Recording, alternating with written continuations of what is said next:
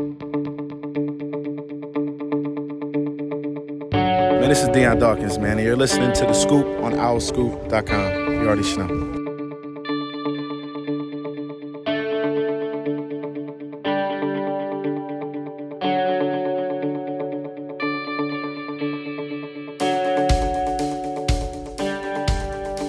Hi, everybody. Welcome back to the Scoop, OwlScoop.com's podcast. This is season seven, episode three. I'm John DeCarlo, joined again by Kyle Gauss, Sam Cohn, and Dante Colinelli. What's going on, guys? What's up, John? How you doing? What's up? Kyle's got glasses, joining Dante, the Bespectacle podcast. Am I Kyle, are do you fake, normally though? wear glasses? These are blue light glasses. We were talking about this uh, when we showed up on time and you showed up 10 minutes late. Oh. These are blue light glasses that I put on just for this at the end of the day because I've been staring at a computer screen for. My hours. I my regular glasses are blue light. Like you, if you look at the reflection, like you can see the blue Oh, sometimes. that's cool. Yeah. Yeah, I usually just I wear went to contacts. the I went to the eye doctor yesterday and shoot, and my doctor was like, "Your your eyes have probably gotten worse because every kid your age has been staring at a at Yeah. a screen for the last year and a half." And I'm like, "Yeah, I'm not proud of my screen time, nor am I willing to share those numbers." Oh, yeah. oh, yeah. That's 100% the chance. My God, John, John and I, I think, uh, both kind of go to the same eye doctor at certain times, and she treats me like I'm a child, and I deserve to be treated like a child when it comes to my eyes. Like, like one time I went there, I was like, "What?" She's like, "How often do you take your contacts out?" I was like, "Not often. They're overnights. I can wear them 24 7 She's like, "No, they're not. You idiot. Read the label." I was like, "Oh, fair enough." She's like, "So step one, let's get you on overnight contacts." Dr. Krzyzewska, right? And I, Yeah, I was like, "Yes, ma'am." Like, I can't. I can't Doc, sleep with mine again? in. really? I, No. I, I've been doing it since I was like a teenager. It's just I Oh. can't be bothered to take them out every night. Don't they feel like they're wallpaper to your eyes when you wake up in the morning? Nope. Mind over matter, John. Just will through it. you just determined that it's not gonna like like I legitimately have ones that breathe better because they're supposed to be overnight. So it, I don't get that feeling. hmm Well, Here we are. I talk. I scoop.com. optical optical podcast. well, uh, anyway, a lot more football to dive into uh, this week. Uh, this week, we are able to talk to Mike Uremovich and the tight ends, Gabe Infante and the running backs, Brett Diersen and the specialists. You guys got to talk to uh, Walter Stewart and some of the guys on the defensive line today. We're going to play some audio for you as well from an interview that I did with Gabe Infante, separate from his media availability this week. It was a one on one conversation. Uh, we're going to play some part of the conversation where he's talking about his role being the recruiting coordinator. And now there's a lot more that we got into. And if you're a subscriber to OwlScoop, you'll have access to that whole interview. We've got some mailbag questions. Um, Dante and I are going to be able to go. Sam, are you going? Wait, you still you're still at home, right? So you're not going to be at practice tomorrow.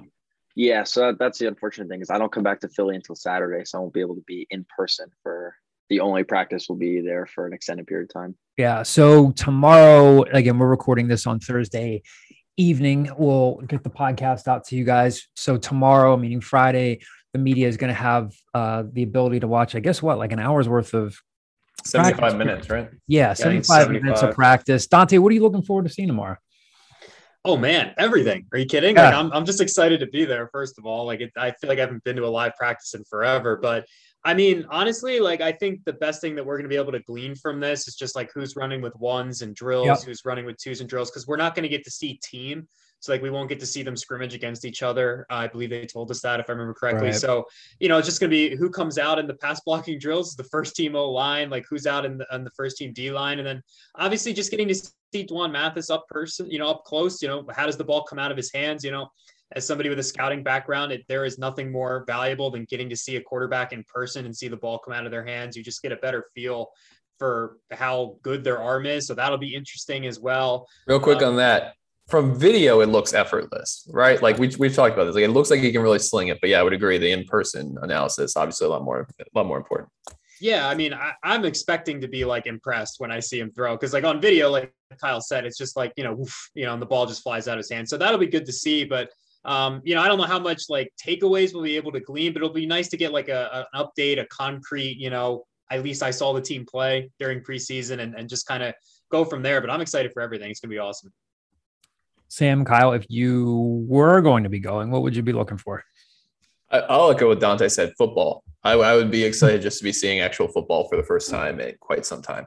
Um, but beyond that, I mean, I I've I've done a lot of uh, analysis, I guess, lately, and, and, conversations with people as I drop something. Uh, and I, am I'm, I'm just very interested as to what the starting defensive line looks like. Um, I mean, I think initially coming into this offseason, we thought maybe Kevin Robertson has an inside track just because he's the only defensive tackle uh, that returned. But the more and more I'm thinking about, it, the more and more I'm thinking that maybe that ends up being a guy like Nick Bags or somebody else coming in. So I'll just be curious to see who's who's running with the ones at this point. Yeah, I'll I guess I'll echo the, both of their sentiments about it'll be interesting to see kind of like who's running with who when. Um, but if Kyle's going to pick the defensive line as one specific position, I guess I'll throw out one too. One interesting position group that like you get a lot of in media availability, you get a lot of coach speak of like, oh, or just kind of general stuff about this person's look good, this person's look good, this is why. But like the running back position, I think is such an interesting group because they've said like multiple, like both Gabe Infante, uh, think Mike Uremovich said it too, and Rod Carey have also said like no one has stood out uh, other than like Ed Saydee's been kind of that guy that has stood out, but no one's separated themselves in the group. The whole group has kind of been coming along together. So to see if I were to be there tomorrow, uh, to be able to see those guys in action and just see like Trey Blair in his new position, I think would be interesting. Yeah. I'm, I'm going to want John to wear glasses that just like live stream it for us. Like just like the hidden camera in the middle. And then Sam and I are just sitting around a computer. Like Austin Powers glasses. John gets distracted. He's just watching like a piece of trash, like, like John, back, back to the left. or like if they're like they really can look far ahead, and I get hungry and I'm looking at a food truck, like, oh, no, you're not at the crepe truck yet, buddy. I, I, start giving you like dietary advice. I'm like, John, think about it here. You can you can't have the calories for that. John see, John sees his barber across the street, just runs over to have a conversation Jay, with him. Diamond cuts, yeah. no, I'm capable of being more focused than that. Give me some credit. Um, well, maybe we'll we'll start again. Like so, again this week we talked to Mike Uremovich, the tight ends, the um, the backs, the specialists. Let's let's start with the the running back position because that's one, and then we'll get into to the other position groups we talked to this week obviously that's that's one that people like Sam said are going to be keeping a close eye on. So I mean, a couple of observations out of it. Yeah, the uh, Gabe I think did say that Ed Saydee's been the most consistent, right? I think that was the the word he used. We got to talk to Ed Saydee. Um, Dante and I were. I think we were talking about this morning. I just have. Um, I have no concept of like who can do what, like who, you know, who's good in that group of at like pass blocking, catching the ball out of the backfield. Maybe, maybe Gabe saying that that Saydee's been the most consistent. I don't know if he means the most consistent runner, if he means the most consistent in terms of being able to do a little bit of everything. I mean, one of the things that um, I'm not sure if it's in the clip we're going to play um, when Gabe talks about. I don't think it is actually. You'll hear it in the in the full interview that we have. Talks about yeah, at some places you you want to get the one back that can do everything, but you know a lot of places you need a bunch of guys that have a bunch of different skill sets, and I don't think they have that. But I don't know who has you know what what strength all they, they all have their different running styles and stuff but we talked to saydee talked to trey blair but yeah i don't it seems pretty wide open and i don't know that i think it is a little bit more than coach speak i don't think anybody's like really taken that job um iverson clement is out as they've said with like personal issues we don't know when he's coming back and we didn't hear much from Rayvon Bonner. They didn't make him available. Um, you know, I think Gabe said he's, he's an intelligent kid picking things up, but we didn't get a chance to talk to him. So, yeah, I don't, I don't know what to make of that battle. And I think I asked Gabe, like, is this something you just may not know until you're a couple weeks into the season, you know? And, but I don't know if it's going to be Saydee. I don't know if it's, you know, again, Tayvon Ruley still what they said he's not 100% yet, right? And, and with all due respect to, to Tayvon Ruley, I think he's consistent. I think he's durable, but he's not a not a home run back. So I don't know. I mean, that'll be something again. I, It's I don't know how much we're going to be able to glean from practice tomorrow because it's not team stuff, but that I don't know that we're any closer, and I don't know the coaches are any closer to figuring out who that person is. But I think that's that was the most that Gabe said is that Saydee has been the most consistent, right? Yeah, it sounds like Saydee's the one that's really separating himself, and I'll I'll credit Kyle with this. I think Kyle uh, said this to us a week or two ago that like it's a realistic possibility that like Saydee and Ruley are taking a majority of the reps, uh, assuming both are healthy. It's been interesting to see that back in the spring they were kind of on this narrative of like we're just going to run with the depth and as deeper rotation as we can go, and you know they could those numbers could get up, and like now they're kind of in the mindset of it's definitely not going to be four because no one gets into a rhythm that way. It could Yeah. be two or three, depending on what that sweet spot is.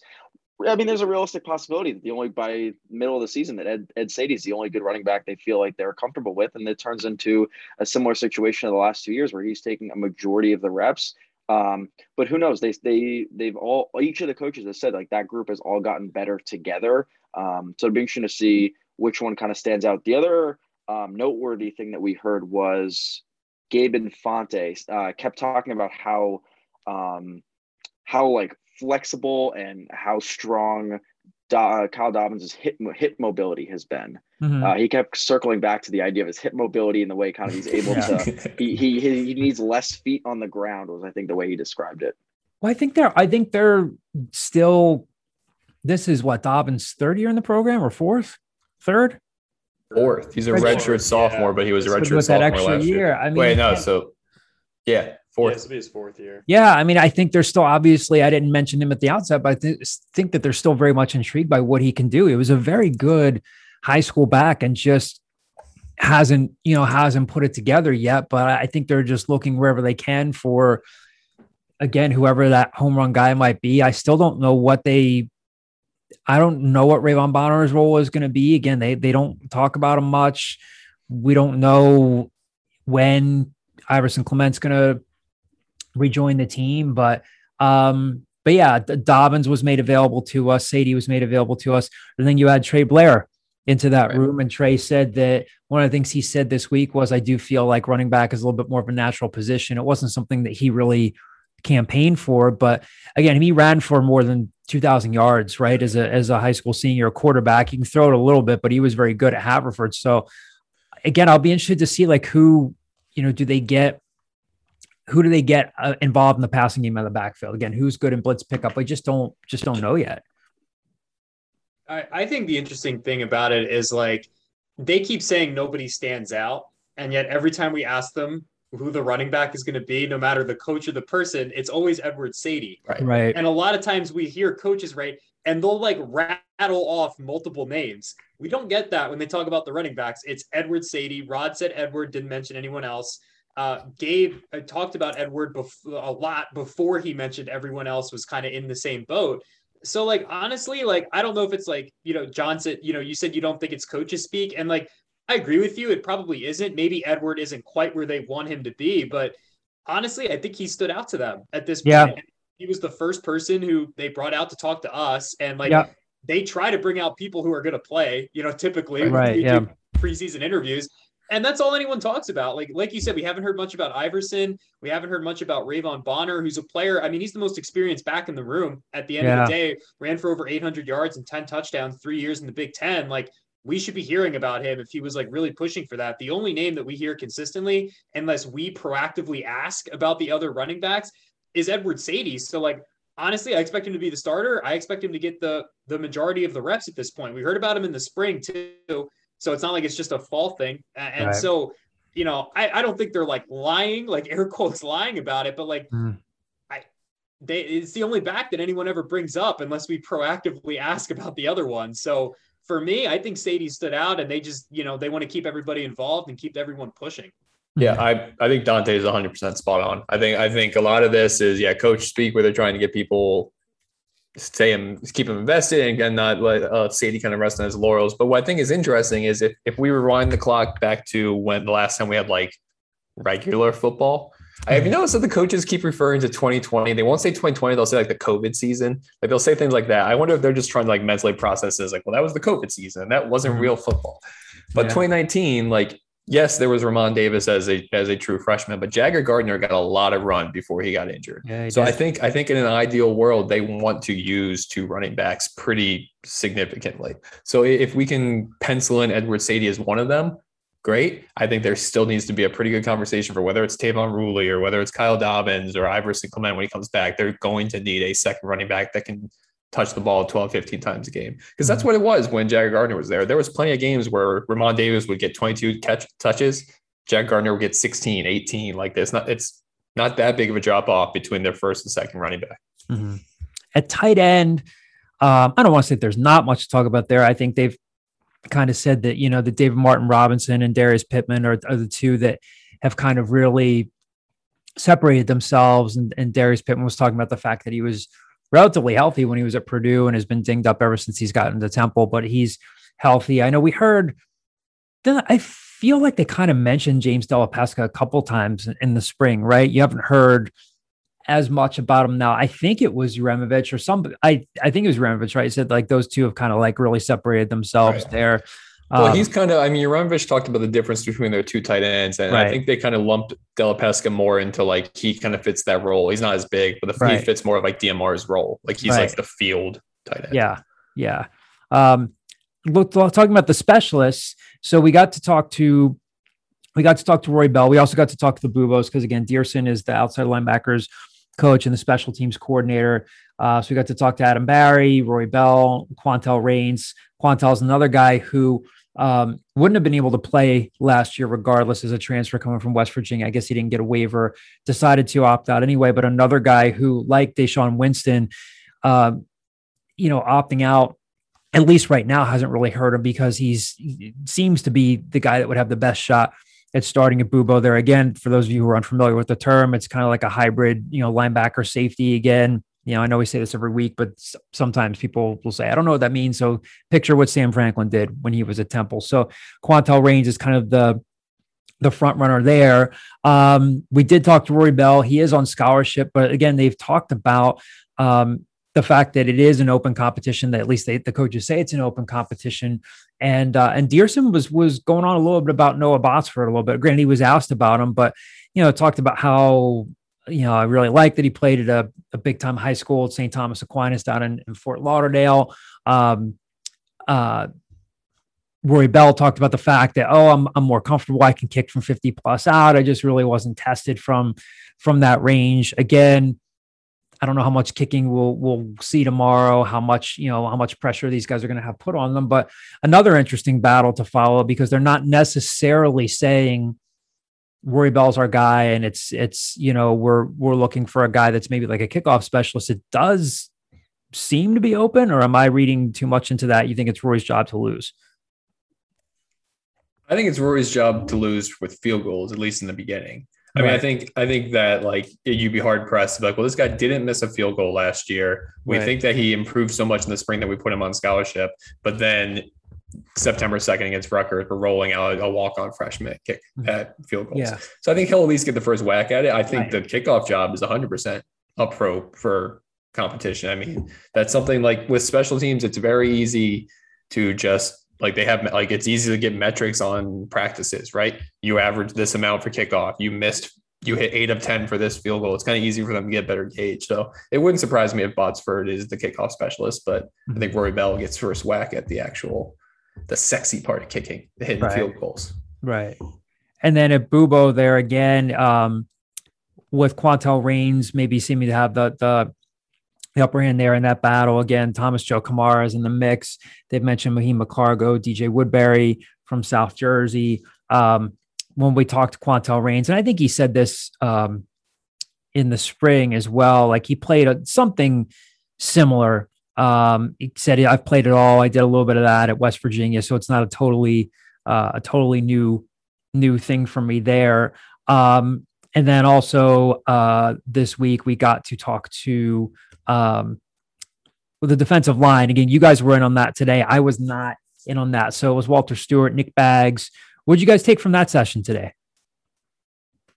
Uh, I think the main takeaway that I had today was that, I mean, this is a group of guys where I, I think we're going to see a lot of new faces on the interior, obviously, right? Like it's just like everybody's gone. And then on the edge, it's really, it's Manny Walker and then it's a, another group of new faces. And I think it just seems like, you know, they're trying to figure out how many guys they actually feel comfortable playing. Like I asked Coach Stewart, I, I asked him, I was like, hey, like, you know, how many guys do you want on game day to kind of rotate in and out? And he gave me eight or 10, which mm-hmm. like, that's two backups for every spot on the line, right? Temple has four linemen. So, like, you know, I don't know if they really even have the depth to feel comfortable about having eight guys. So, um, it's going to be interesting. I think one of the things that we've kind of gleaned is that they're very high on Nick Bags, who we got to talk to today. And, you know, he kind of brought us through his journey of putting on like 40 pounds or whatever it was since he got here. And, you know, he's up around 300 now. I think he said the heaviest he weighed in was like 303, if I remember correctly. So,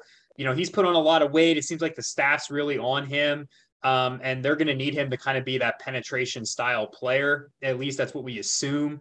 Um, and then uh, it's just a lot of new names. I, I, think we talked about this like two podcasts ago. I think John, you know, you bring this up a lot. Is like who's going to get after the passer on this defensive line? Like honestly, I have no idea. I really don't know. It's it's a it's jumbled. I we'll we'll have to see. It'll be it'll be good to see tomorrow who's on that first team D line if we can.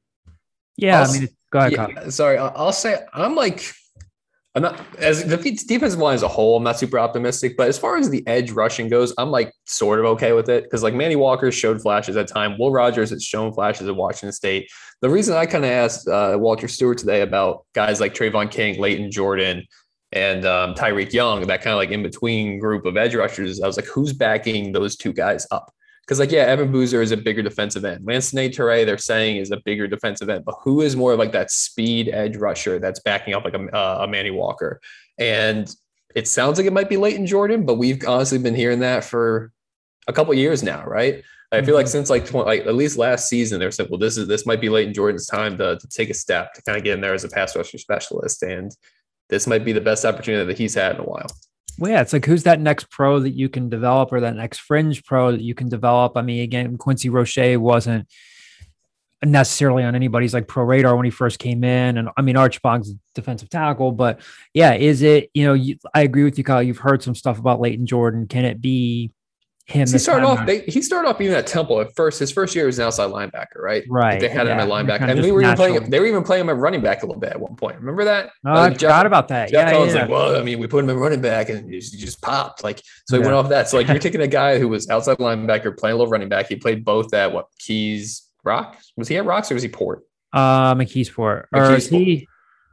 Wait, yeah, he's McKeesport. Yeah, McKeesport. so he played both in McKeesport, and then now yeah. you're talking about a guy who it's his fourth year in the program, like Kyle Dobbins, where he has that opportunity to kind of carve out a role as a pass pass rushing mm-hmm. defensive end.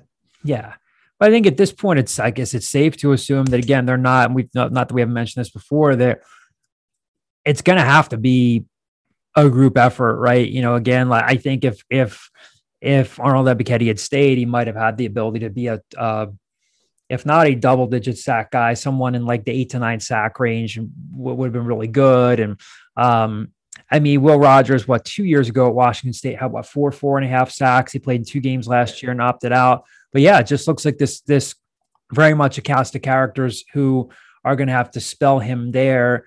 Again, I think we talked about this last week. Um, Jeff Knowles seemed excited about his young defensive tackles, and again, Nick Bags being being one of them. But that to me, it, running back seems wide open, and and the defensive line. Not that there aren't other wide open positions, but those two, I mean, really stand out to me as as much as anything. All right, so as I mentioned before we get to the mailbag here, I want to play. We want to play for you an excerpt from my conversation with Gabe Infante. Uh, we got into all sorts of good stuff. Um, you know, again, like I said, this will be available. The, the full interview will be available to owlscoop.com subscribers.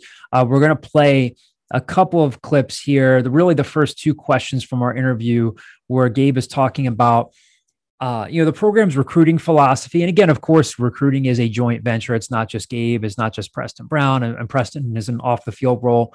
But you know, it's all the coaches getting out there and recruiting. But Gabe, uh, you're going to hear him here talking about you know, kind of harkening back to what made the program really good when Al Golden was here. Um, you're going to hear him talking about, you know, the fact that it sounds like you know Rod Carey is giving him some leeway with this, and he'll you'll hear him say, well, it's more like a conversation and a joint thing. But uh, first couple of questions again are going to be Gabe talking about his role as the program's recruiting coordinator, in addition to being the running backs coach. And then, as I said, the whole thing, the whole interview where he gets into a lot of other good stuff will be available for subscribers. So we're going to play this portion of the interview for you, and then we'll react to it on the other side.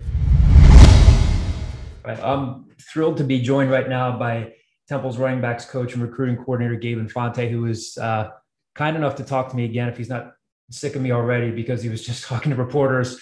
Uh, what less than six hours ago earlier today. Gabe, thanks for doing this again. How you doing? I'm doing well, John. Thanks for having me on. No, no problem. Um, Gabe, you've been a lot of things in your career. A, four-time state champion with st joe's prep a gatorade national coach of the year. Uh, you've sent a number of guys in the nfl like d'andre swift and a lot of others. You're even a, a licensed attorney. And uh, and now you're temple's running backs coach and now you've added uh, the recruiting coordinator title uh, to, to things. I want to start with that. Now that you're really in the mix of things and it's been so busy um, especially over these past couple of months talk to me about what you think Temple's recruiting philosophy is, and if you know if there's a footprint. Because you know, I know you can't talk about the guys that are verbally committed, but if you look at the five guys that you have, it looks like there's a footprint there. And I wanted to hear you just talk about that and how you see it. Yeah, thanks. I mean, when you describe me like that, it sounded a little bit like Bugs Bunny. Uh, you know, playing all the bases. That's a little reference to our generation. Probably some kids don't, don't remember that that Bugs Bunny cartoon where he was yeah. first base, second base, third base. So, um, yeah, by the background, you know. Yeah, that, that sounds a little bit like so. I sound a little bit like Bugs Bunny, but um, no. Um, in terms of um, you know, it sounds like an old cliche. I feel like everybody talks about recruiting their backyard. You know, I feel like that is, you know, a, a very solid recipe for success in college football. Uh, I think everybody talks about that. Obviously, some programs have the resources and the ability to recruit on a more national level. But for programs like Temple, um, and, and I've been fortunate enough to be in the city long enough to have seen the turnaround here, you know, the golden years, mm-hmm. Al Golden years and mm-hmm. the Matt Rhule years, the Steve Addazio's. You know, I was I was at the prep in 2010, so I, I really saw it turn. And so I have a unique perspective as as uh, a high school football coach in the area watching gentlemen who I became very close to over the years and what what their recipe was. So I, I think you know uh, I, I, think you know imitation is the the greatest form of flattery, and I think from the moment that coach you know uh, you know saw it upon and you know thought it was the best thing for our program to put me in that position, you know I I, I automatically felt that that was something that we needed to do and do well. So from that perspective is, is having a little bit of uh, perspective on the history of this program and when this program has been really successful and when it has been really successful it's it's it's uh, it's taken care of the city of philadelphia south jersey um, the suburbs of philadelphia and then and then key areas in north jersey uh, maryland virginia delaware obviously uh, you know and and and and those areas uh, have been very critical to the success of this program over the years. So it's not it's it's I don't think it's it's it's a surprise. I don't think it's much of a shock to say for us to be successful, you know, we have to recruit those areas very very well.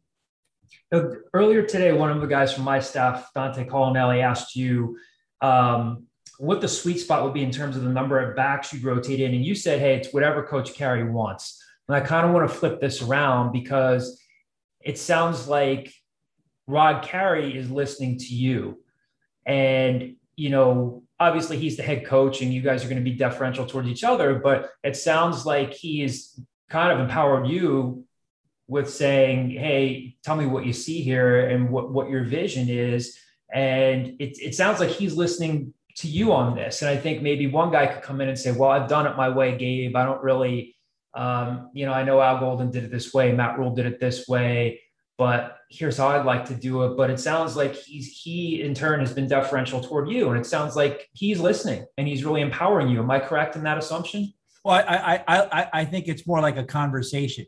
Mm-hmm. Um, and I and, and so more than him just listening to me, I think it's a it's it's a conversation. Uh, but I think it speaks volumes of our relationship and where it's grown over the last three years. Um, you know, I think we've developed a great working relationship. I think uh, I think coach has come to respect my work ethic, mm-hmm. uh, my diligence, um, and he knows that I'm I want what's best for Temple. You know, this is really not about me, and and coach is not about himself either. Like we're right. not. For, you know anybody who knows knows him knows that he really wants to do what's best for, for, for the for this program for this university and and so we are very much uh, lock in step in that regard so you know, I think it's a conversation. And I think, you you know, I think people underestimate how difficult it was for him to come into this area, how di- sure. different, you know, being in Philadelphia is to where coach has been. And you got to give him credit. You know, he's adapted really, really well. Mm-hmm. Um, you know, and I always say it's not the strongest who survive, it's the most adaptable. And, and I think he understands that. Um, I think the pandemic, the transfer portal, all those things, uh, you know, it's kind of uncharted territory. It's it's a brave new world in recruiting and college recruiting.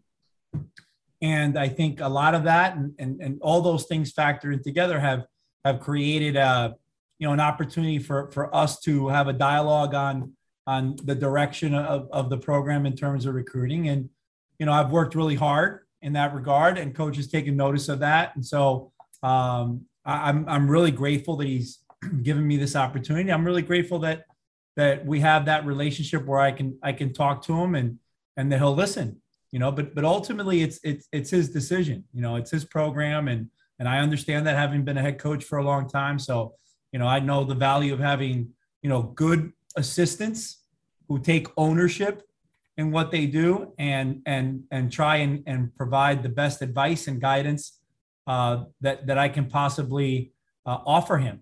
Um, but make no bones about it, it's, it's coach's program, it's it's coach's decisions on those things, and all I'm trying to do is do my due diligence and and and and try and work really hard to give him the best guidance and options that I can give him. Uh, so you know, I think that's how I would characterize our situation. Not so much, you know, uh, you know, in the way that he's listening to what I'm doing, and I'm somehow directing all those things. It's a good conversation between us right now. And coach mm-hmm. has some great ideas. Yeah, got some great ideas. All right. So again, some good stuff there from Gabe Infante. You can listen to the whole thing. We'll have that up on the site soon. Uh, stuff that goes beyond recruiting. You'll hear him talk a little bit more in the full interview about a little bit more about recruiting, and then again a, a lot about why he does what he does. And again, if you go if you go back and you do some research um, on Gabe, you know, coming down from Paramus Catholic, going to St. Joe's Prep, obviously affected and coached so many players there. Uh, in the full interview, you'll hear him talking about like the purpose that drives him to be a coach. But what do you guys think of that portion of the interview? Or yeah, and so a couple of you have listened to the whole thing. So any impressions of it? I mean, I, th- I thought that first portion was pretty interesting, just in that you know I think one of the one of the struggles for Rod, obviously coming from you know Northern Illinois, was just recruiting this area, right? So it just makes sense to get somebody like Gabe Infante into that role, who's so familiar with the high school football background in Philadelphia and in in, uh, in South Jersey and all those other places that Temple wants to recruit and have that local footprint. Um, you know, he says it's like kind of a cliche to like dominate your area as a recruiter, but like you still have to do it. Like it's a cliche yeah. because it's true, you know? So I, I think that was all good stuff. And I think it's really interesting that Rod is like being open and kind of having that conversation with him, right? Like that's what you want to see from your head coach, or at least what I like to see in head coaches is guys who are, are willing to delegate certain things to staff and really trust their staff. So I think it's all good stuff. It's all really interesting. We'll have to see how it works out for him. Yeah. Yeah, John. Uh, well, just to pile on to what Dante said, but first, John, it was a fantastic interview. Gabe was great. So, oh, he's easy to talk on to. That. Um, but yeah, just to pile on to what Dante was saying about, you know, they, he talks so much about uh, the importance of recruiting out of their own backyard. But I thought the interesting note of what he said was like, um, they're trying to build connections and relationships with those schools that are in their backyard and have those extension of resources and be able to build those connections and relationships. I thought was interesting just as like a way to go about recruiting that i feel like we haven't heard much of much of any of these guys talk about. I mean i think they've had it. I think it's in some way strengthening it. I mean like and one of the things i mean like I know that Rod has, and not to get us too far off track, I know that they, okay, they reached into Chicago to get uh, to get Justin Lynch. They've reached into Florida, you know, South Carolina, different areas. But I mean, they have even before Gabe was the recruiting coordinator. They did, you know, they got Corey Palmer, Alex Odom, DJ Woodbury, guys like that from from South Jersey that could contribute. You get a Trey Blair, but I think you're hearing one of the things that Gabe, I think, is we've had the chance to talk about is like really just doing a roster analysis and saying like, okay, year by year, what did this roster look like when it was really good? And Gabe's not afraid to talk about. You'll hear him talk later on the interview about how Al Golden was a really big influence on him.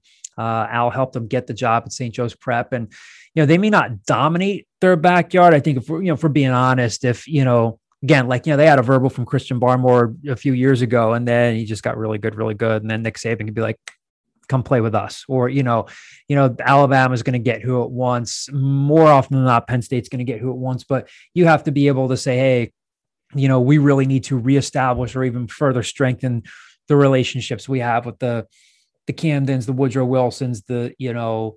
Um, a lot of these local high schools, not just the local ones, but even just whatever is in that five hour in either direction type of footprint. And I think it's just kind of harkening back to that a little bit more. And again, I think one of my takeaways from it is again, he, he's, you know, Rod's listening. You hear Gabe say there, well, it's a conversation. It's not me just not necessarily dictating it to him, but you know, Rod could be, you know, wouldn't be the, the wisest approach to stubborn and be like, well, I'm just going to do it my way. But it sounds like he's giving Gabe the authority to say, no, I mean, you know, let's run with this. You know, it has taken some time to adjust. And uh, last year, last season was not normal. And as you heard Gabe said, we're not fully out on the recruiting trail just yet. We've had the camps, but now we can really go out there. You haven't really even fully seen yet what we can do. But yeah, I think just kind of, you know, Rod's ego could a little bit could get in the way a little bit and say, well, I don't want to necessarily do it how Matt did it or how Al Golden did it. But you know, again, if you're smart and you listen and say, yeah, I mean, if that that model worked. And he's done it in other ways. He came in, he kept the single digit tradition. A lot of players have said, hey, they didn't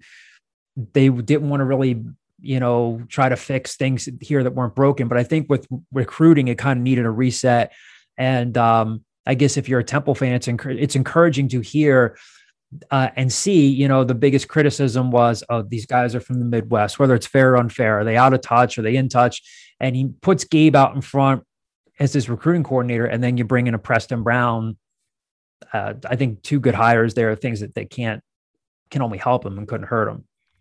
Yeah, I mean, I'm going last, so I'll kind of just uh, take the remainders. But I mean, I, I think that if there's any situation that could have been worse uh, to be in during a pandemic, it was a relatively new staff in a right. new area. So like I, I, think it was fair for them to kind of rely on their old connections during mm-hmm. one of the weirder recruiting cycles mm-hmm. ever. Um, like you weren't going to all of a sudden get inroads into North Jersey when you hadn't really plucked North Jersey yet as this staff.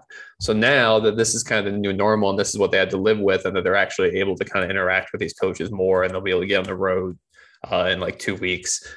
I, I think, yeah, smart hires. I, I, I would echo what you said, John, where you said like I think the natural criticism of Carey, whether it's justified or not, was people from the outside seem to think like, well, he's stubborn, he's not going to adjust, and from talking to people and now from actually seeing things in put into play that does not seem like it's the case. I mean, I think there's flaws to every coach. I don't think flexibility is one of Rod Carey's flaws. Like I think mm. I think it would have been very easy for him to be like, look, look, man, like I did this for seven years at, at Northern Illinois. Like we won three MAC championships or two MAC championships, or whatever it was. Like I'm just gonna keep doing things my way. And it seems like uh Carey's at least been open to the idea of change. Yeah. Change.org. Yeah. Change.org. Um yeah, so hopefully you guys will will um, eh, for those of you who are subscribers, you can listen to the whole thing uh, a few days from now. Um, again, a lot of good stuff in there about his relationship with Al Golden. Again, like what inspires him to be a coach. We didn't get into as much of the player by player breakdown of Ed Saydee, Kyle Dobbins, Trey Blair, because we had literally just talked earlier in the day. And again, you can if you if you uh, subscribe to the site, you can you can read that story again. We have coverage of every press con- conference every day. So we've already talked a little bit more. You've heard more from Gabe in that separate interview with reporters. Where we talked a little bit more about the player by player breakdown in the backfield. We got a little bit more into his background, the recruiting stuff. Uh, and stuff like that. Um, so let's get into this week's mailbag. Um, couple questions here near the end from from D Blaze 75, uh, one football, one basketball. We'll lead things off here with with Green Street Owl. These again are from uh, owlscoop.com message boards. These are questions from our subscribers. First one here between Clement, meaning between Iverson Clement being out, and the coaches mentioning nobody in the running back room has truly separated themselves. Is this position now more of a concern than perhaps previously thought?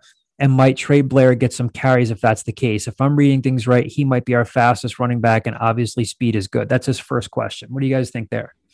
I'll kind of view it from that is it worse than what we thought perspective. I wasn't under the impression that running back was some slam dunk position group, even mm-hmm. even with Iverson Clement. I mean, there's a reason Clement like transferred. He wasn't seeing the field at Florida. I mean, I, I think obviously it hurts. You you lose a player of that pedigree. Well, look, all that being said, if running back's one of those positions that, assuming Iverson Clement isn't all of a sudden out of shape, like if he comes back in a couple weeks, like he could work his way into the rotation.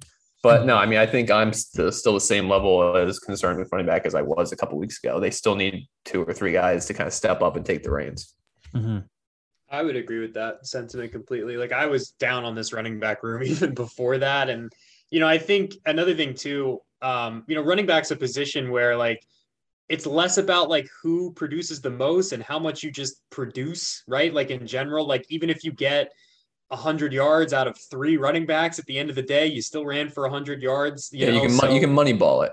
Yeah, right. you can really money ball that position. Like I'm a huge, you know, when we talk about NFL draft stuff, right? Like running backs don't matter. Like I very much subscribe to that nomenclature. So like, and I don't mean that literally. I mean that like, you know, if Edward Saydee carries it, you know, 10 times for 50 yards, say, and then you get another 25 yards out of another guy, another 30 yards out of another guy, you know, before you know it, you're up over 100 yards and you've, you know, you've ran the ball the same amount of times you're going to. So I'm not too worried about it affecting the team per se, but I am worried about the overall talent in that room. And it's, I don't even know if it's worry. It's more of like uncertainty. Like mm-hmm. I, I, haven't seen these guys. I don't like, I don't really know what Edward Saydee going to bring to the table per se. He had like 15 carries last year in a very limited role. Iverson Clement was a special teams player primarily at Florida. You know, I, I it's like it's uncertainty more than worry. I think for me. I'm just gonna say this, and I'm gonna preface this by saying I'm not comparing these players to the play, the players I'm about to mention either way. But have you seen Walter Payton? 2009, 2009. I heard so much crap about who's going to be the running back. Is Lamar McPherson going to be this guy? Blah blah. Bernard Pierce takes over week three, and then that's that. 2019, who's going to be this? Is Kyle Dobbins going to take over? What's going on? Is Jager Gardner going to be this big thing? Re'Mahn Davis emerges. Like these positions, as long as you have a good offensive line, which I think Temple has a pretty solid offensive line, that you can, like Dante said, you can find a way to manufacture things until somebody kind of just takes things and runs with it. Mm-hmm. Yeah, later on yeah, in that Super Bowl winning running back is going to come yeah. out of this round. later on in that in, in the interview with Gabe, I, I asked him about um, you know, like what are the, the, the art of coaching a running back? And he was like, no, to be honest with you, I hadn't really coached running backs before. And, and I asked a bunch of guys, what does it take? And it takes vision. And I, we don't know in this group who has the best vision, who can put his foot in the ground and cut, who has good instincts. He says in the interview, some guys in, in our group are good with that. Some aren't, aren't as good. And I'm paraphrasing here. So um, again, all of them are going to have different running styles. Like in that, um, in that question there, um, Green Street Owl says, and might Trey Blair get some carries if that's the case. If I'm reading things right, he might be our fastest running back, and obviously speed is good. I don't know for sure if he's their fastest running back. He is fast. He was very good at Haverford High School. I think he ran track as well.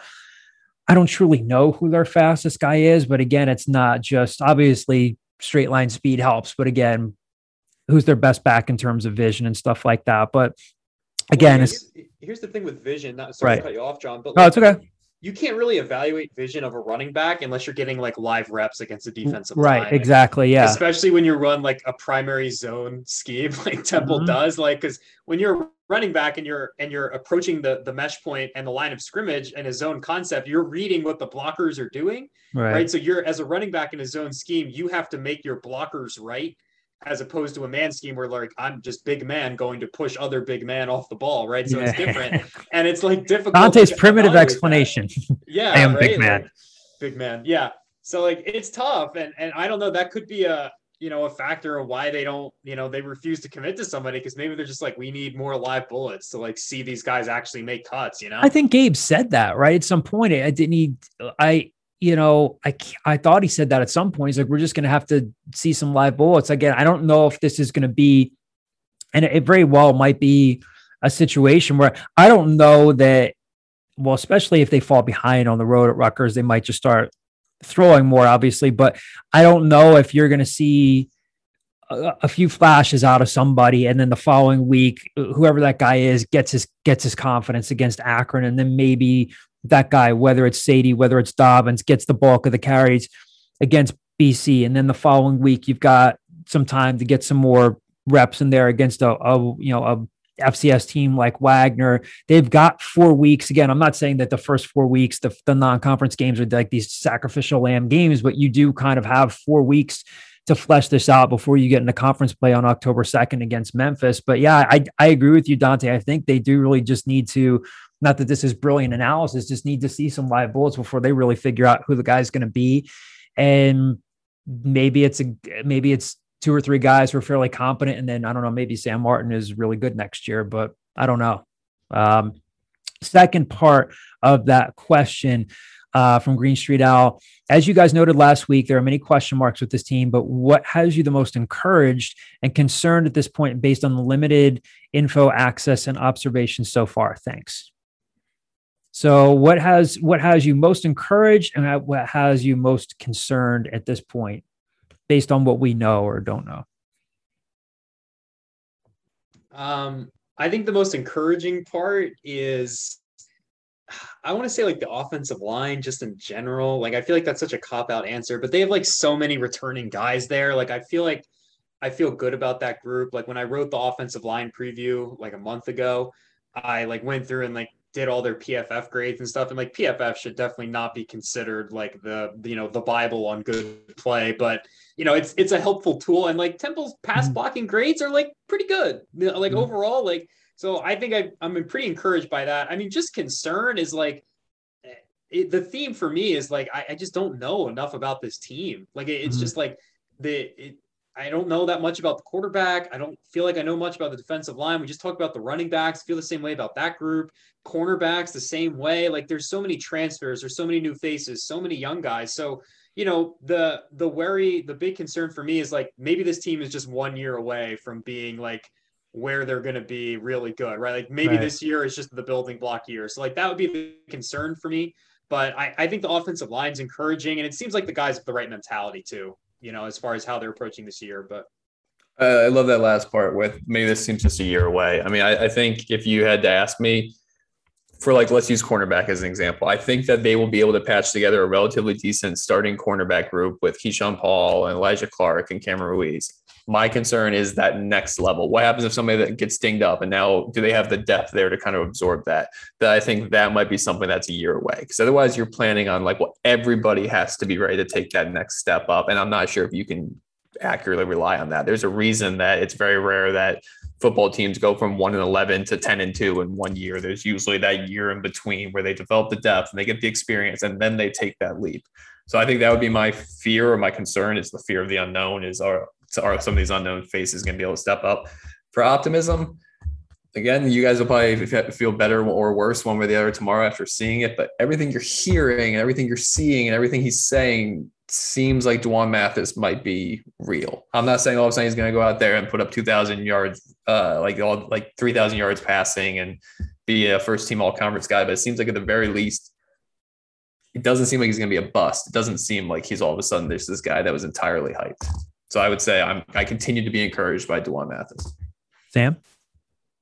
Yeah, everything I kind of had in mind is has sort of been said. I don't have a ton to add, but I, I would agree. I think that it's hard to make any concrete evaluations. I mean, I know in the question it says like based on the limited access and observations and just what we've heard so far, but it's hard to say that you're encouraged by a whole lot when we've only heard so much, like without really seeing them. And John and Dante, I think you guys will get a much better sense. And I think you know, next week's pod, maybe we're having a completely different discussion. Um, but in terms of encouragement, I'll, I'll back what uh what Kyle said about about D'Wan Mathis. It seems like you know we've heard really only good things. The the kid separated himself from the pack, you know, like four months ahead of schedule uh, for when Rod Carey was originally thinking about uh, about naming a starter. So that's definitely a, an encouraging piece. And concerned, I think we've heard three, if not four, position groups say we don't have anyone that's that guy. We have a rotation, we have a group, and you know, the, you know, we they don't have anything concrete of like this is who we're going with. Um, it was the defensive line, the running backs, and I think there was one more if anybody remembers. But here, multiple position groups say like, you know, we have all this depth or all these guys that kind of together without a lot of guys separating themselves is I wouldn't go as a concern might be too heavy of a word. Maybe that's true. Maybe they really have that depth, but maybe it's just like they don't have anyone that's really above that level. So for again, it sounds like the easy answer for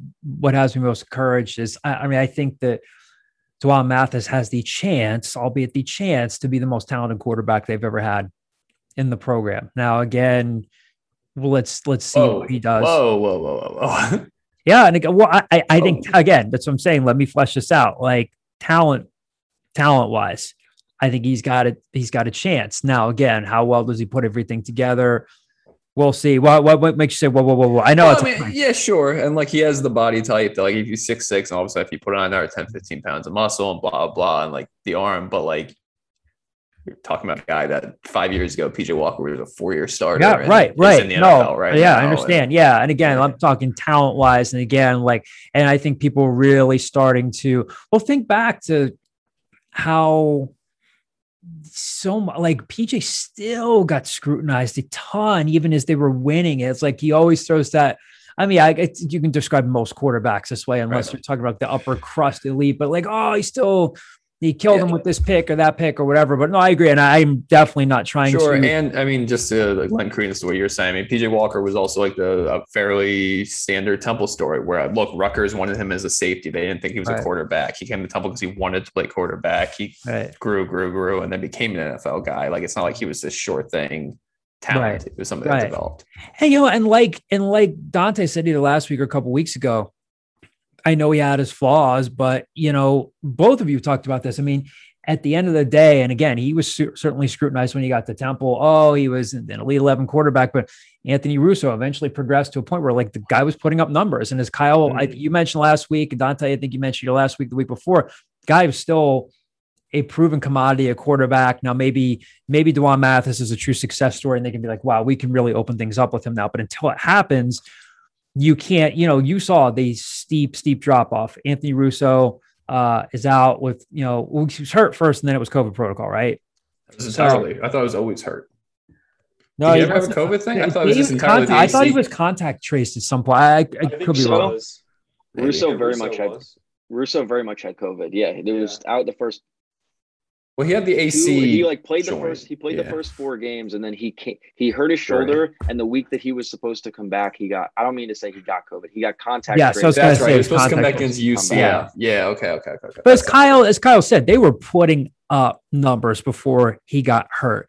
And again, I mean, like the season before, the guy could play. So, so D'Wan Mathis, But he was also still himself. throwing three picks, Right, Again, right. as a fifth-year quarterback. So I think, as we've been talking about, you see how effortless. Again, we're talking about seeing video, like how effortless it looks. Like you can see Mathis roll to his right, boom, just flicks his wrist, and the ball just looks like super tight.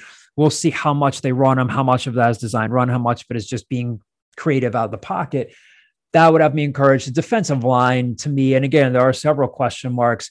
I mean, again, not that this is genius analysis, but I mean, if they have just a bunch of guys who are kind of flashing here and there, but if they are young, if they're young, but they're not pushing people up front, I mean, that could get ugly on a couple fronts. If they can't generate any pass rush, then then teams are going to have a field day on them against a group of cornerbacks who, again, you're bringing in Keyshawn Paul, you're bringing in Cameron Ruiz, but those guys, you know, you know, Paul hasn't played.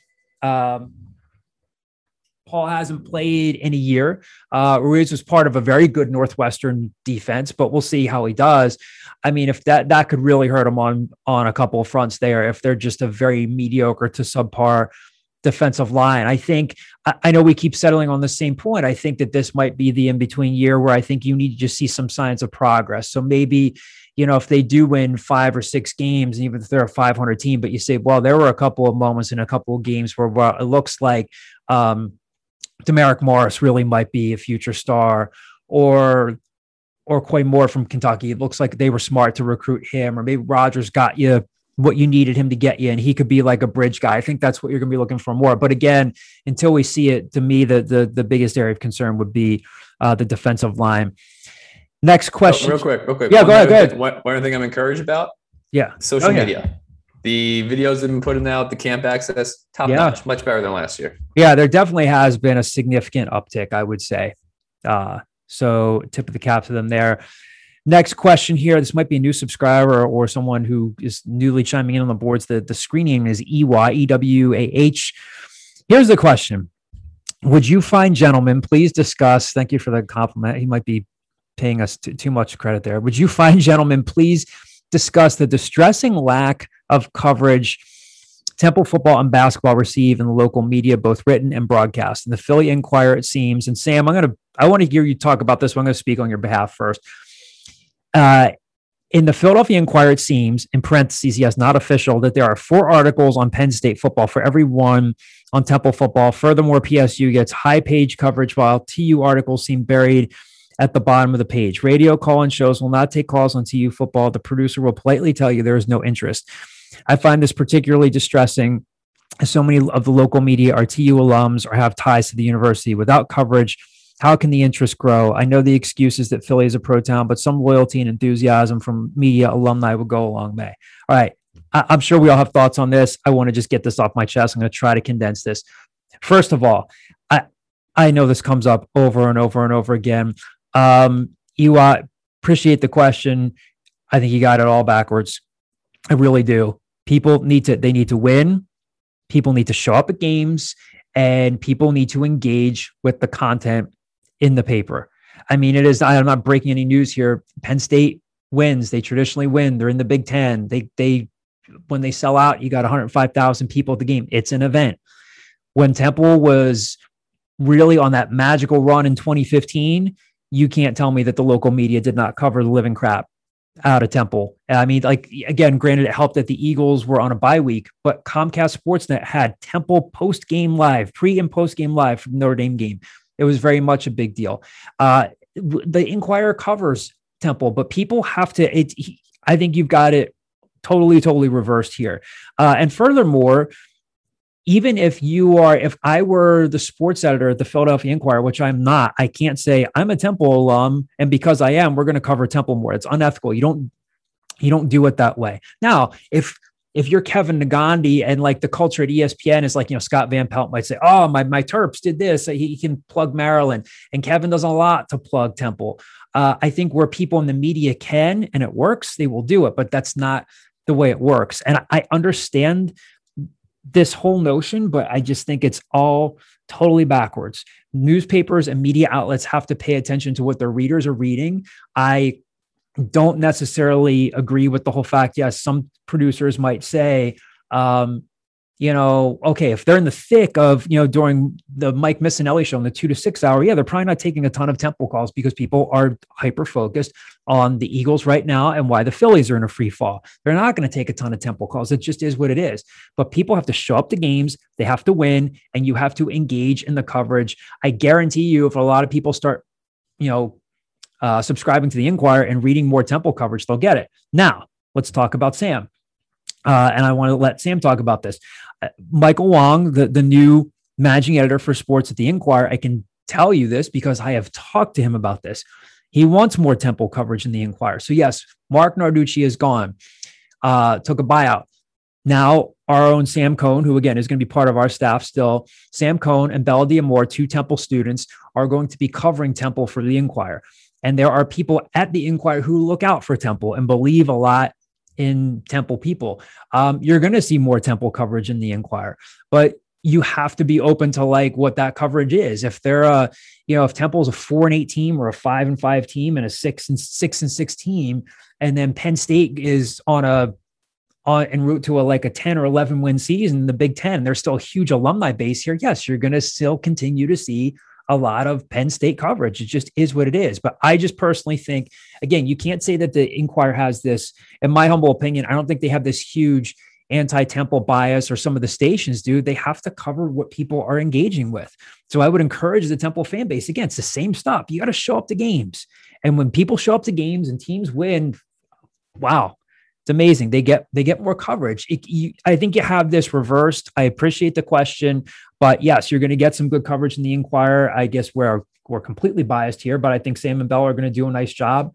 Um, and it's not you're not going to just see, and Sam will talk more about this, not just football and basketball coverage, but you're going to see some good features on the non-revenue sports as well. So you will see Temple stuff in the paper, but people have to engage with it and subscribe to it. Media companies have to have to have to pay attention to what their readers are engaging with if they don't they won't survive so temple people out there need to support local media i know they don't want to hear this they feel like gimme gimme gimme we have to have this but i don't think with all due respect ey i don't know you it's great that you want more coverage but i think you've got this flipped and you have to look at it a little bit more logically so i'm done sam i'll turn it over to you and then kyle and dante as well a, a, spectacular monologue, John. I appreciate that. Um, yeah. So when I saw this question, I I went. To, if you look now, as we are recording on today's Thursday, August nineteenth, it is five thirty ish.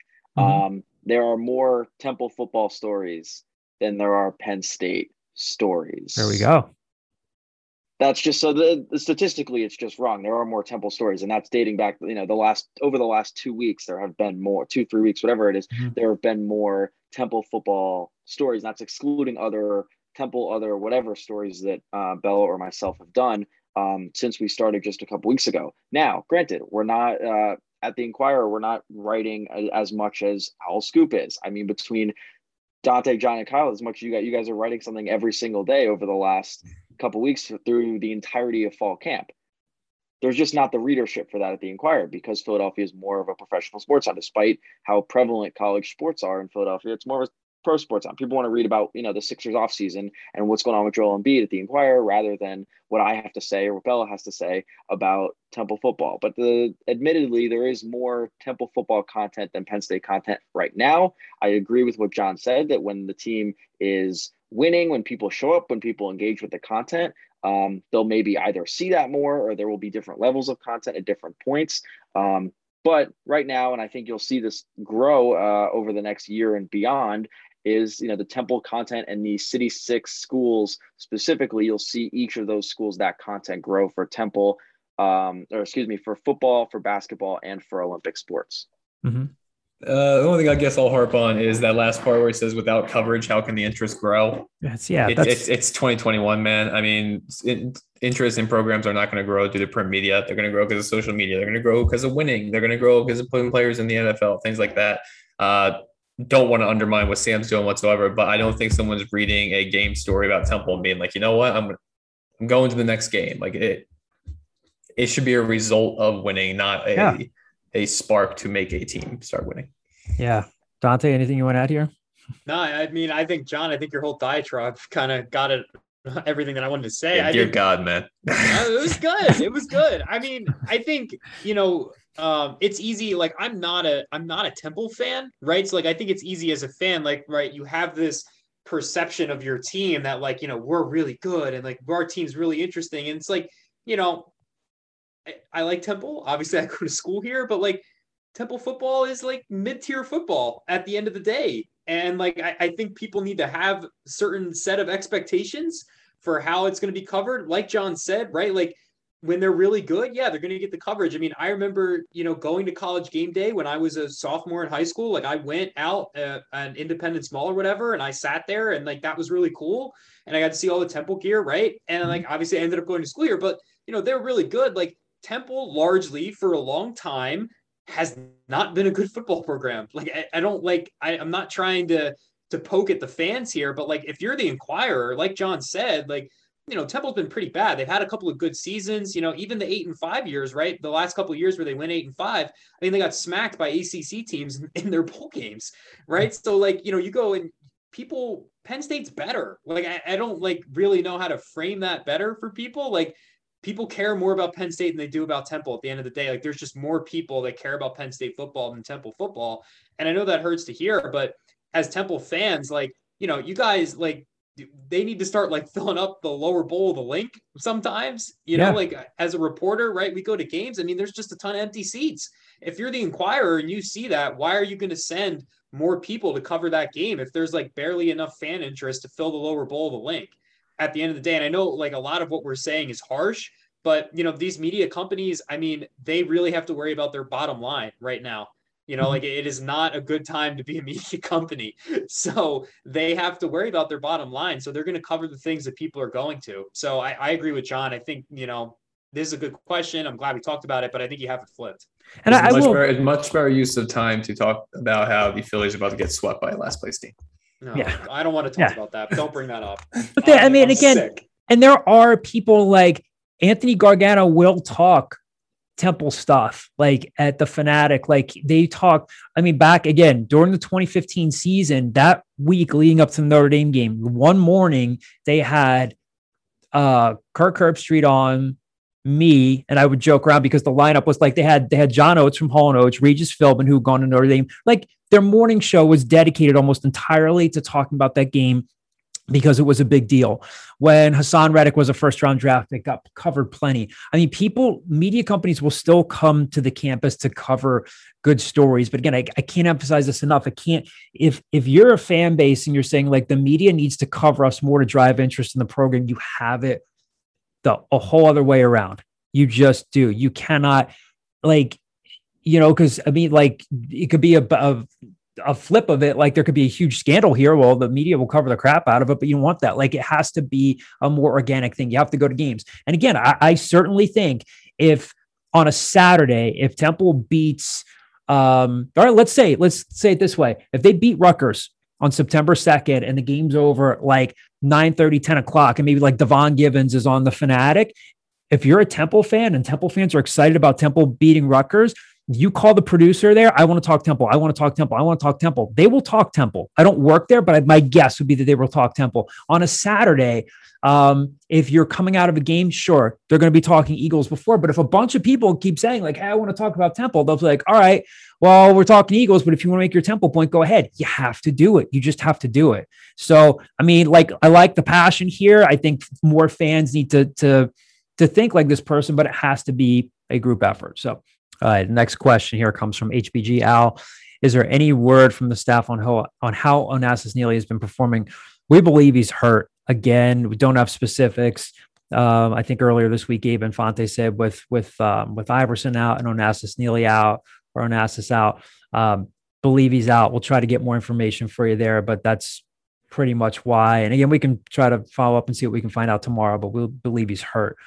Uh, Last three questions here come from D Blaze 75. Two are football related, one is basketball related. He's got them numbered out here. Uh, question number one. He's got a couple of complete these complete the sentence questions for us. Number one, complete the sentence. Temple beats Rutgers if dot dot dot. Let's go around the horn here. Kyle. More points. Thank you, Sam. right. uh, if they, well, I'll say this: Rutgers' offensive line sucks. Like it's a bad offensive line. It really is. The issue is that Temple's defensive line has so many question marks, like we've talked mm-hmm. about, and I. The, Temple beats Rutgers if they get a legitimate pass rush presence from their interior defensive line. Mm-hmm. Is how I'll boil this down. Because if they're able to, if if if Quay Mahone comes in and he's just like legitimately like, look, this is the guy that got us a tackle for a loss against Alabama. He's got sacks against Louisville and all that stuff. If he's able to come in and become like a legitimate guy, then they have a chance at really disrupting uh, Rutgers' offense. Rutgers' offense is not good. Their defense is legit. Their defense is a, is a legitimate defense, and it might be one of the best ones Temple plays this year. Their offense is not. So if Temple's defense is able to kind of clamp down through the defensive line, they win. I don't think that happens though. Dante? Um, I'm going to take the the flip side of that, and that Temple wins if uh, they can throw the ball in the Rutgers secondary. Uh, I think Rutgers has a ton of future pros in that secondary. I don't know if they're going to be high picks, but I think they'll be NFLers, whether that's day three guys or UDFAs. So if Mathis can come out there, and I mean, this is like, you know, obvious, this is not groundbreaking analysis, right? If your quarterback plays well, you'll win. But you know, as a new quarterback, it's going to be his first start with a new team. I mean, if they can go out there and throw on that secondary, I mean, that takes away Rutgers' biggest strength, at least in my opinion. So I think that'll be very obviously not very groundbreaking, but a huge part of the game. Sam? I, in this moment, don't know enough about Rutgers to give you like a strong analysis. So I'll just kind of back uh, back what Dante and Kyle were saying.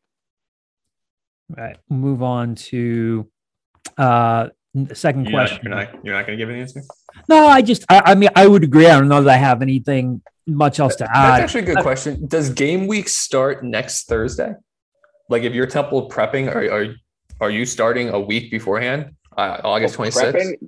They started. Pre- they probably started prepping once they found out they were playing Rutgers week one. No. Oh no, I guess no, no, that's not how it works. I mean, norm- normally like they legitimately like with preseason camp, like they'll just try to out. they'll try to get their own stuff in, and then they'll get the game uh, plan for Rutgers in like a, the week up. I mean, right now they might be doing like scout team stuff, right? Like they might be training the scout team for right. Rutgers right now because that usually takes like an extra week to get them like down so that the week before you can actually start practicing against what you're going to see. So they might be doing that, but yeah, I'll just be curious if like with it being a short week, do they start on Sunday or do they start on, on Thursday? So it'll be interesting because we don't know enough about Rutgers yet. I'm sure that Temple does has done their scouting, like Sam mentioned. I mean, Brett Diersen today or this week talked about their special teams, about how that team up north, quote unquote, is good because they have good players on special teams. But it'll be that's the other thing I was gonna add in. I mean, I don't have a ton of other things to add other than like, yeah, I mean, if if D'Wan Mathis goes out and has a good game against that secondary and can can can keep a couple of plays alive, where you say, you know what they don't do that with Anthony Russo last year. Mathis makes a couple of plays that you think, okay, that's an indication of what he can do. And if they don't, if they have a good enough game on special teams, if Rory Bell knocks through a couple of like 35 yarders and doesn't hurt you, and they can just not get hurt in the field position game on special teams, then yeah, I think they can, you know, again, I don't I don't know if they win, but I think that I think special teams has to be a part of it. And I'm not talking about them going out and like blocking three kicks and and returning two or anything like that. But if they are competent and they don't hurt themselves there, I think that has to be part of it. That's like the only other thing I, I guess I would uh, going going off of that real quick. Like Rutgers return man, uh, Aron Cruickshank, I believe his name is. Like he's right. like one of the best in the country. Right. So like just keeping the ball away from him it will help. Problem is, yeah. they also added former Temple commit Joshua Youngblood, who was an All American kickoff returner at Kansas State. State. So, yeah, so I mean, Schiano, Schiano teams are always crafty with special teams, right? Like it's, it's a facet of the game. And yeah, I would agree. If they're able to kind of just not get caught their pants down with some of these more interesting plays, then obviously that helps. Yeah, and this is where you know, like, I mean, like, Where's that phrase come from? What's that? Is not getting caught with your pants down? Is that about like being caught having an affair? Like, what? Where's that phrase? I, I don't know. I honestly don't know. It's a great, great question. I've never looked it up. I'm not, not, uh, not really sure. Mm. I just imagine young Kyle Gallus asking his parents, what, yeah, he got caught with his pants down. yeah. Uh, oh no. Oh God. Oh. Every year, every year you outdo yourself. Um, how do I come back from that one? Dear Lord. Um, didn't Diersen say at some point, like eh, at some point this week, he talked about like, didn't he mention like, hey, it was rare that like guys like Sean Bradley and Sam Franklin, didn't he say something about like those guys wanted to be on special teams? So if you feel like you have a good group of like redshirt freshmen or these returning freshmen that are getting the extra year because of COVID, I mean, this is again, you could say this about any game, but like this is a game. Like, go out. You've been yearning to play regular, quote unquote, regular football for a year. Well, go out and, you know, contain a couple of these return guys and say, Hey, I helped them win a game here because we didn't get hurt on returns or we didn't, you know, I didn't completely blow my assignment on, on kick coverage or something like that. I think that has to be part of it. And I'm not trying to, you know, drive the same mantra about special teams, which is there because they haven't been good there. But I think that has to be part of it in terms of them going on the road and, and pulling off an upset here. Um, question number two from D Blaze 75. Name a player on O and D that has not been mentioned much at all so far in camp, but you think will make an impact and surprise people by the end of the season doesn't have to be a significant impact. So it's like he juices us up with the question. He's like, ah, it doesn't have to be that big a deal. So name a player on offense and defense has not been mentioned much at all. I'm, I'm saying this out loud again, second time for myself. I'll say, I mean, I, we I specifically asked him about him today, and we talked about earlier on defense. I think Leighton Jordan has a chance to have yeah. a role in this, mm-hmm. and I feel like he might get lost, or maybe it's somebody like Trayvon King. Like there is going to be a fourth defensive end that might. Right. Offense, I'm just going to go really not like super obscure, but like a little obscure with it.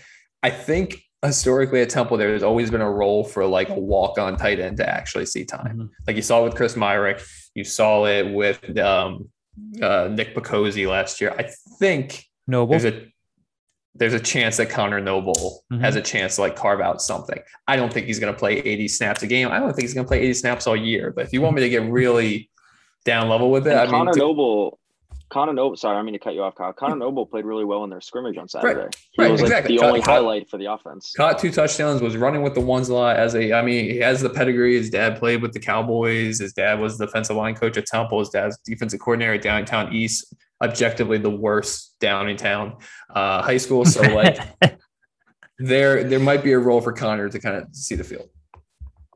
That's a good, that's a, that's a good pick. I don't know that I have. Uh, I don't know, Dante. I'm going to punt to you on this, and Sam. I guess I give uh, this more thought. Man, I don't know. I think offense. Someone tall has to catch the football, right? Yeah. So like you know, Kwesi Evans maybe would be like my pick, or like Ronnie Stevenson. I don't want to give two, but like I feel like one of those two guys is going to have an opportunity to make like a couple plays in the red zone. uh, this year. So that could be like a, a, minor role. We haven't heard a ton about them. We did talk to Kwesi, but we haven't really heard a ton about them. On defense, I don't know. I mean, it it feels weird like saying Quantel Raines, but like we haven't I know we talked to him, but like we haven't heard a ton about him. We really haven't heard much about that Bubo position. It's like right. there's like three dudes that they even list on the roster as a Bubo. DJ Woodbury's still listed as a linebacker for them. So like mm-hmm we haven't heard a ton about him. And, you know, that Bubo spot in this defense is like important. Like you can't, you know, if that's a problem, then the whole defense is going to leak. That, kind of right. happens when you run a four-two-five. If the if the extra five isn't good, you're kind of screwed. So that would be my pick. Even though we've heard a little bit about him, I don't know we've heard a ton. So yeah, I would I, think. Um, oh, go ahead, Sam. Go, go ahead. Sorry.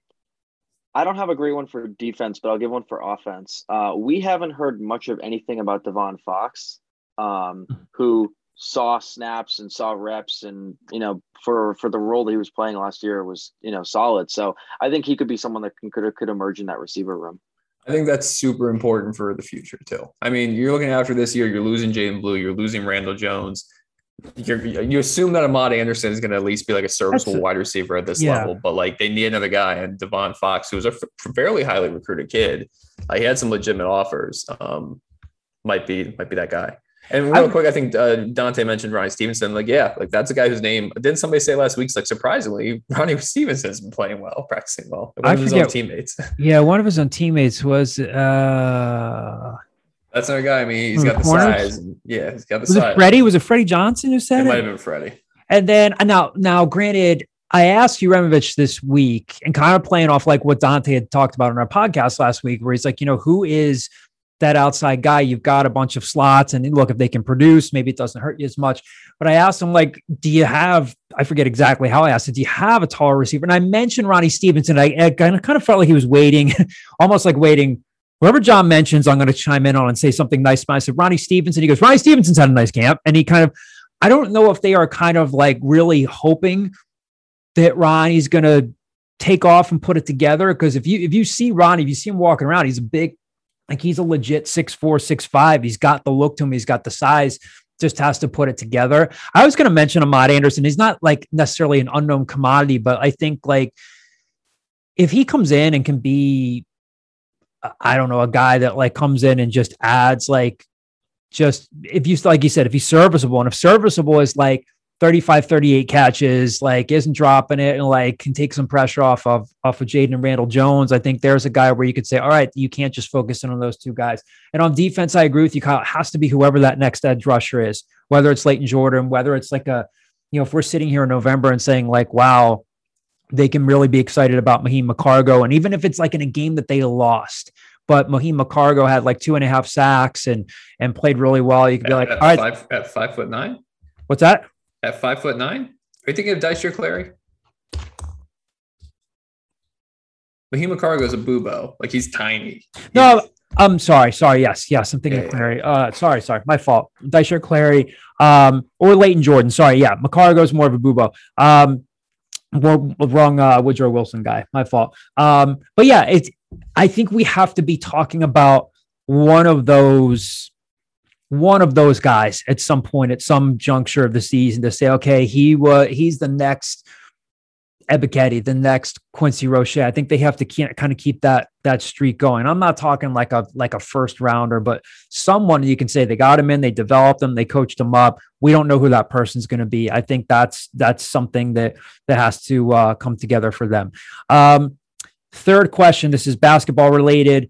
Uh, from D Blaze 75. Complete this sentence. Temple makes the NCAA tournament this season if.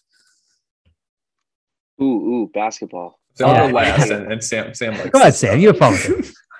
um, I have two thoughts. Um, well, I'll, I'll, preface these thoughts by saying I think it's fair to assume. One thought. You're going to take everybody's crap. One thought. Sorry.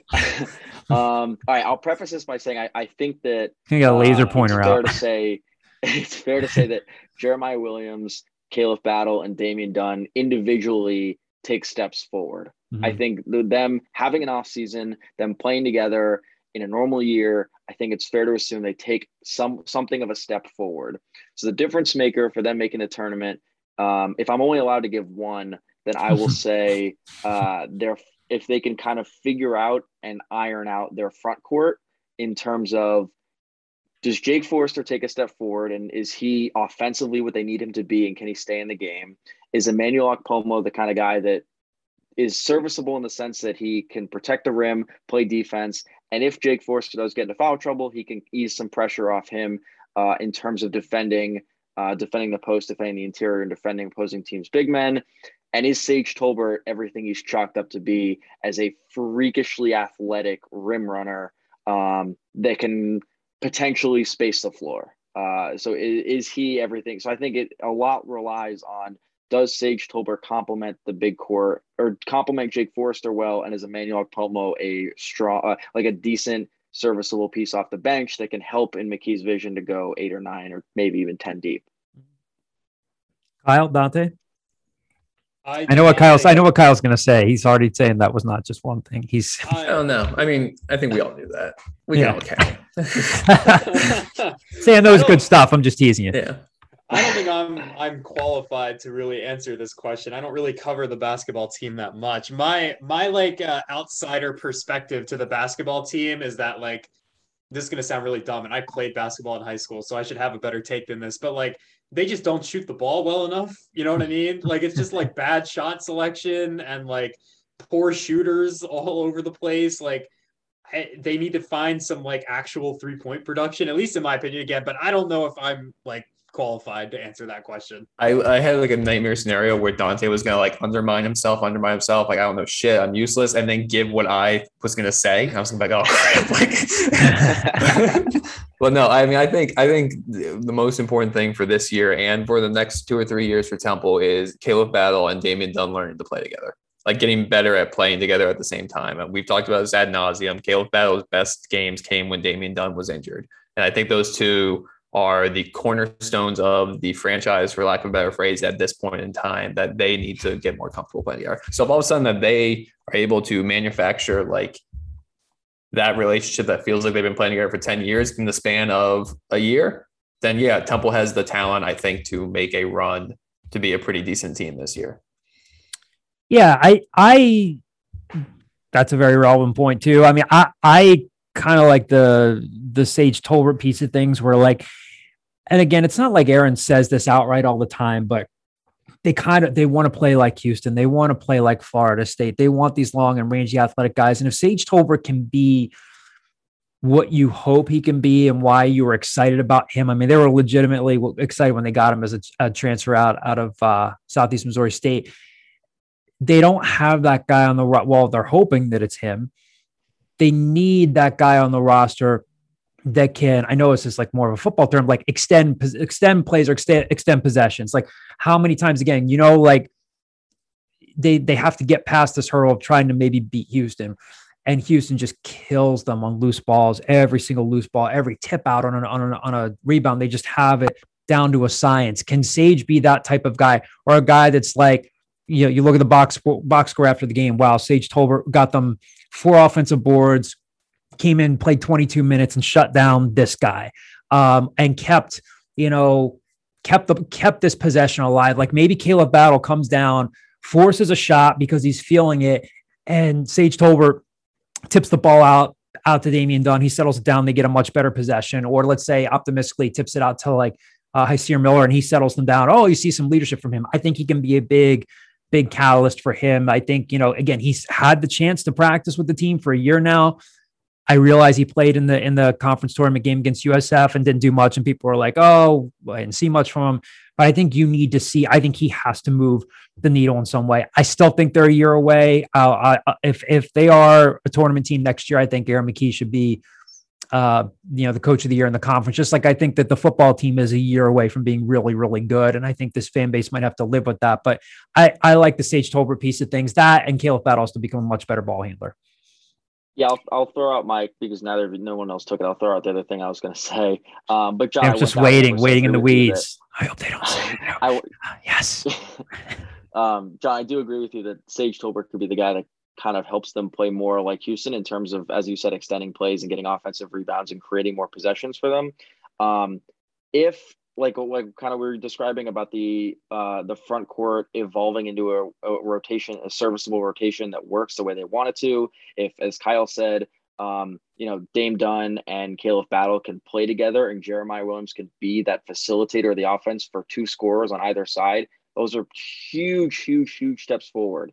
I don't think they're a tournament team next year. I think they're close, um, but I don't think they're there yet. I think the guy that can move the needle if he stays healthy is Jahlil White. He's yeah hurt his knee two years in a row, but every single person that has seen him play has spoken very highly of him in the sense that he can guard the one through the four. He told me he can guard the he thinks he can guard the five, but that's not really realistic in basketball. Uh, so it's just a very different position to be able to defend. So he can guard the one through the four, um, and if if offensively he can play inside, if he can play inside out, if he can kind of roam along the three point line, if he can bully down low, if he can be that guy that that can play in different lineups and different sets and do different, you know, be ver- a versatile scorer on both on and off the ball. I think he could be a needle mover for them. One last thing, and again, we'll, we've got weeks and weeks to talk hoops, but as we're thinking about this question, is this a big season for Agri? He's only been in the program for a year how important is it for Quincy Adebayomi to show something great based on how excited people were about him and now you add Jahlil White in? Um, how important is it for him to find a role? And do you need to see something out of him before he, I, again, this is very speculative, before he feels like the odd man out? Is that something that you have your eye on there? I have my eye on it. I think it's very important for uh, including a name you didn't mention. You also add Zach Hicks to this team, right? So like yeah. it's the same thing. Where like at Quincy, this is your time. You got to carve out this role because there's guys that are trying to take those minutes from you. Mm-hmm. And you can see the shot again. Oh, go ahead, Sam. No, I just uh, to answer your question. I think if and I guess Kyle kind of answered it too. Is that you if, like if you're Quincy, you need to figure it out soon because who knows what Tai Strickland looks like this year? He was supposed to be their starting point guard. He was supposed to be a, a like a, get serious minutes in that backcourt. Um, if you're Quincy, you are, and Tai Strickland is is we presume he's healthy at the moment. We presume he's been practicing with the team. Um, I guess I can't say that for sure. We don't know that officially, but uh, if he can be what he was supposed to be at the beginning of last season, that's more minutes that's taken away from him. So if you're Quincy, you kind of need to figure out where you fall in a backcourt of Jeremiah um, and uh, Khalif Battle and Damian Dunn and maybe Tai Strickland. And then when it's Kyle mentioned, you add Zach Hickson in the mix, you add Hysier Miller into the mix, you add Jahlil White into the mix. Like it's getting crowded. Those uh, you know three guard spots. Well, some good basketball talk, a lot of good football talk. Thanks for being with us this week again. Uh, thanks to Gabe Infante for spending some time with me this week. And thank you, of course, to Kyle, Sam, and Dante for being with us again on the podcast. We will talk to you guys by this time next week when we're talking to you again on the scoop. We'll be a week out from the season opener on September 2nd at Rutgers. So thanks for tuning in, and we'll talk to you next week.